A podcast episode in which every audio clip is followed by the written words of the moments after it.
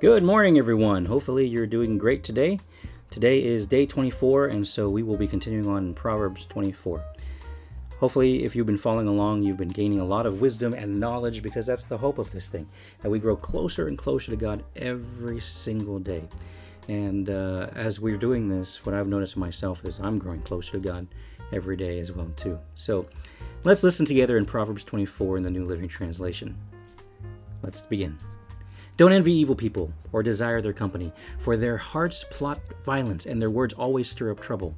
A house is built by wisdom and becomes strong through good sense. Through knowledge, its rooms are filled with all sorts of precious riches and valuables.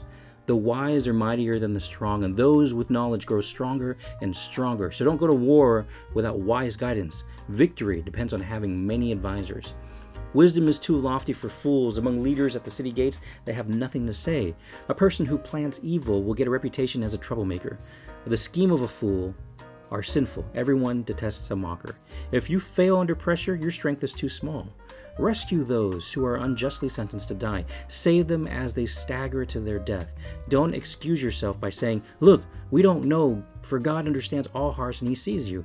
He who guards your soul knows you well. He will repay all people as their actions deserve. My child, eat honey, for it is good, and the honeycomb is sweet to the taste. In the same way, wisdom is sweet to your soul. If you find it, you'll have a bright future, and your hopes will not be cut short. Don't wait in ambush at the home of the godly, and don't raid the house where the godly live. The godly may trip 7 times, but they will get up again. But one disaster isn't enough to overthrow the wicked. Don't rejoice when your enemies fail or fall. Don't be happy when they stumble, for the Lord will be displeased with you and will turn His anger away from them. Don't fret because of evildoers. Don't envy the wicked, for evil people have no future. The light of the wicked will be snuffed out. My child, fear the Lord and the King. Don't associate with rebels, for disasters will hit them suddenly. Who knows what punishment will come from the Lord and the King?" Here are some further sayings of the wise. It is wrong to show favoritism when passing judgment. A judge who says to the wicked, "You are innocent," will be cursed by many people and denounced by nations, but it will go well for those who convict the guilty. Rich blessings will be showered on them. An honest answer is like a kiss of friendship. Do your planning and prepare your fields before building your house. Don't testify against your neighbors without cause. Don't lie about them. And don't say, "Now I can pay them back for what they've done to me. I'll get even with them." I walked by the field of a lazy person and the vineyard of the one with no common sense. I saw that it was overgrown with nettles. It was covered with weeds and its walls were broken down. Then I looked and thought about it, and I learned a lesson. A little extra sleep, a little more slumber, a little folding of the hands to rest. Then poverty will pounce on you like a bandit. Scarcity will attack you like an armed robber. Wow, some powerful stuff that we've read here, and I want to share with you a few things that I've learned. I mean, in the last part right here, we'll go to that later. I like this last part. But this part right here, verse 27 of chapter 24, "Prepare your work outside and make it ready for yourself in the field. Afterward, then, build your house." Prepare your work outside and make it ready for yourself in the field. Afterward, then build your house. Building a house takes a lot of steps. Building IKEA furniture takes a lot of steps. And with building something, one thing that I've learned over the years is, one, Jesus was a, well, he was a, what is that? Carpenter. Yes, Jesus was a carpenter by trade because his father, Joseph, was a carpenter. And as I work on wood and do things around the house, it makes me feel a little bit more like Jesus, not only preaching and teaching, but also woodworking and building and stuff like that. But then there's some wisdom to building things. If you think about it, with IKEA furniture, what do? They give you a set of instructions. They give you all the parts, and before you build whatever it is you want to build, you have to lay the parts out. Well, at least I do. I lay all the parts out. I know what's what. I know what I can get. I know what I'm missing, if I'm missing anything. I know where everything is, so when it's time to build, I'm ready to build. And the same thing goes with building a house. When you build a house, you have to do several things. You can't just build it and then expect it everything to be okay. You have to get permits, you have to get engineering down, permits for zoning, and everything else too, structure and wall, weight, load, capacity. Everything is calculated in when you're planning to build something on your piece of property. And the process for doing that is quite long. I remember us trying to build out a certain section, and it took several months, plans, drawings, ideas. So from here, it has to go down to a sheet of paper. From a sheet of paper, your chicken scratches goes to the city, and then they say, okay, this kind of looks okay. You could kind of do this, draw it up properly. So you send it to an architect, you talk to them, hey, this is how I want to build my house. What can you do? Then they draw up something. They make sure it goes with the design with you. If it's okay, then they talk to their engineer to make sure that the structural load is okay. Once everything comes back, you submit all the paperwork into the city. Then they tell you to make adjustments to meet their plans. Then you get it back, and then you start building. Actually, not yet. If you have no experience, don't build. If you do have experience, what do you have to do? You have to calculate how much you need in terms of products, in terms of stuff and items to build the house. Wood, metal, wire, piping, equipment to build, and everything has to be ready. You have to know where it is. There's a lot of planning. And that's why this verse is key for us in our life, is that prepare your work outside and make it ready for yourself in the field. In other words, get everything ready. The planning is just important as the execution. Without a plan, there is no execution. And a lot of times we go through our life, we don't plan anything. We just let it happen. And especially, boys.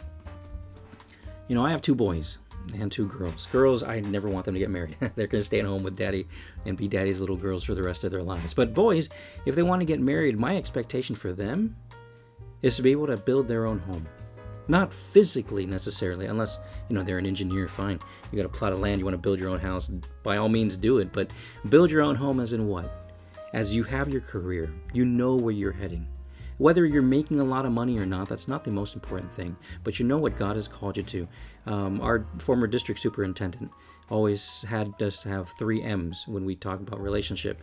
Master, mission, and mate. Who's your master? Who's God in your life? You? God. Who is it? Mission. What are you called to be? What are you called to do in your life? Not a 9-to-5 job, but vocationally. What are you called to be and do? That's ministry-wise in the church or life. And life, actually, in your job. They could be two separate things. They could be one thing, or one thing could support the other. So your job could support your ministry, or your ministry is your job. Like in my situation, my ministry is also my job. And this is my calling to do this. Master, mission, mate. Once you figure out everything and you laid your life plan, you find someone who is willing to go along with you. And it just so happens, if you're looking for someone who's also pursued God first, their calling, they may run into you, or you may run into them when you least expect it. I met my wife at a district conference, and she was serving and I was serving. And that's how we met. And that's what drew me closer to her, or drew me towards her, because she was serving. And, for me, I don't know, maybe it's a bad assumption. I never thought pretty girls would actually spend some time, especially at a young age in mid-20s, to actually be willing to spend time serving, especially when people are chasing them down and trying to get their phone number.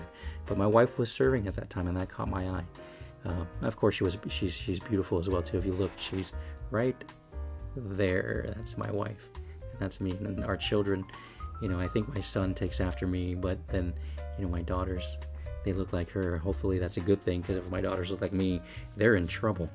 But going back to this thing, it talks about us being prepared. And that's why the last few verses here, talking about the vineyard of a lazy person. Verse 33, a little extra sleep, a little more slumber, a little folding of the hands, then poverty will pounce on you like a bandit. Scarcity will attack you like an armed robber. Now, if you look at this, when you sleep a little extra, when you slumber, when you just kind of mosey around and do nothing, nothing gets accomplished. You never reach your goals. You never prepare anything that you want to build. It's not going to be available for you when you want to start building. And by the time you want to be finished, it's not going to be there. My dad always told me, you get yourself ready to serve God wherever He calls you. And you have to prepare yourself to do so. So when I was younger, I was done with my bachelor's degree, and I was like, I don't want to go back to school. I'm so tired. And then when I was able to go back to school again, my dad said, you do it now. Do it right away. Because if you have a family and you wait for them, it's going to be a lot much harder for you to do. And regardless of that too, If God has called you in a certain direction, it's better to be prepared so that at the time when he calls you, you could just say, yes, I'm ready. Versus, God, wait for a second. I need some time to prepare myself to do this extra work. All right, let's talk about our friends who may not know Jesus. Are we ready to share our faith to someone else? Have we prepared ourselves? Have we gone through training? Or we just sat around and just, they're not going to ask me about my faith. It's going to be okay. And then when the time comes, when our friends comes to us and say, hey, why are you busy on Sunday mornings? You say, because I watch, my sermons online and I go to church now online. Oh, okay. What's that all about? And you're just like, I don't know. And you're not ready to give a word. See, so poverty or anything or suddenness will bounce on you like a bandit. And that's the thing with poverty or a bandit or a robber. They don't wait for you when you're ready to fight them. They come after you at the middle of the night or when you're not prepared. Not too long ago, I know someone who got their landscaping lights stolen. And when did this person come? 2 a.m. If you have the Ring app, I think it's called Neighbors. They have this app where they tell you all the things that happen in your neighborhood. It shows most of the stuff that happens with cars stolen, bikes stolen, things stolen out of my yard, people checking my car, on the street as I'm parking or whatnot, and they catch it on their Ring cameras and they broadcast it on this Neighbors app. Most of the time, these activities happen at night. The poverty will pounce on you like a bandit. Scarcity will attack you like an armed robber. People who attack usually attack when others are not aware. And the same thing goes for us if we're not prepared in our lives. Calamity will come to us when we least expect it. Things will happen to us when we don't realize that it's coming because we weren't prepared. And so for those of us who are younger and have not prepared our lives or interested in dating, I would say hold off. Focus on what's in front of you. Focus on what your goals are. When you're ready, when you know who God is in your life, you know what his calling is for you, then start looking for a spouse. And for those of us who did it, a different way, keep preparing for your life too. And be ready. Prepare. Be ready for what God could call you to. Alrighty, have a great day. Hopefully you enjoyed Proverbs 24 as I did. Good reminders. Stop sleeping so much, especially during this pandemic. Get up, do something, and make it worthwhile, and prepare yourself for the future. This is the perfect time to do that because we are forced to stay home. We are forced to shut down. We go to work, we come home, we do what we need to do, and so that we can prepare for when things come back, we're ready to run when the rubber meets the road. God bless. Have a great day. We'll see you in the next one. Bye-bye.